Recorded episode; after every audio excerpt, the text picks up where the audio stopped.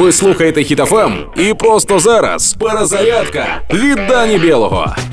На днях у мережі з'явилась світлина, де Путлер стоїть у храмі та тримає свічку. Я гадав, що самому собі свічку за опокій ставити не можна.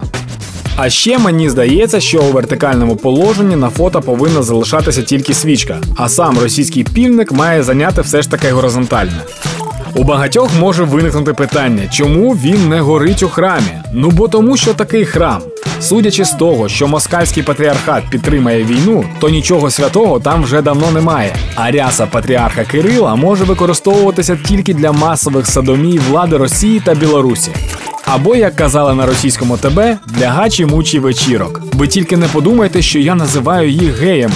Геї то нормальні люди, а ці диктатори справжнісінькі під. На жаль, Путін ще не вмер, та ми не втрачаємо надію і продовжуємо працювати. Допомагаємо одне одному, підтримуємо наших воїнів, боремося. Слава Україні! Проект Перезарядка на Хітофем від Дані Білого. Слухайте на сайті HitFM.ua та у подкасті «Хеппі ранок» на Google Podcasts та Apple Podcasts.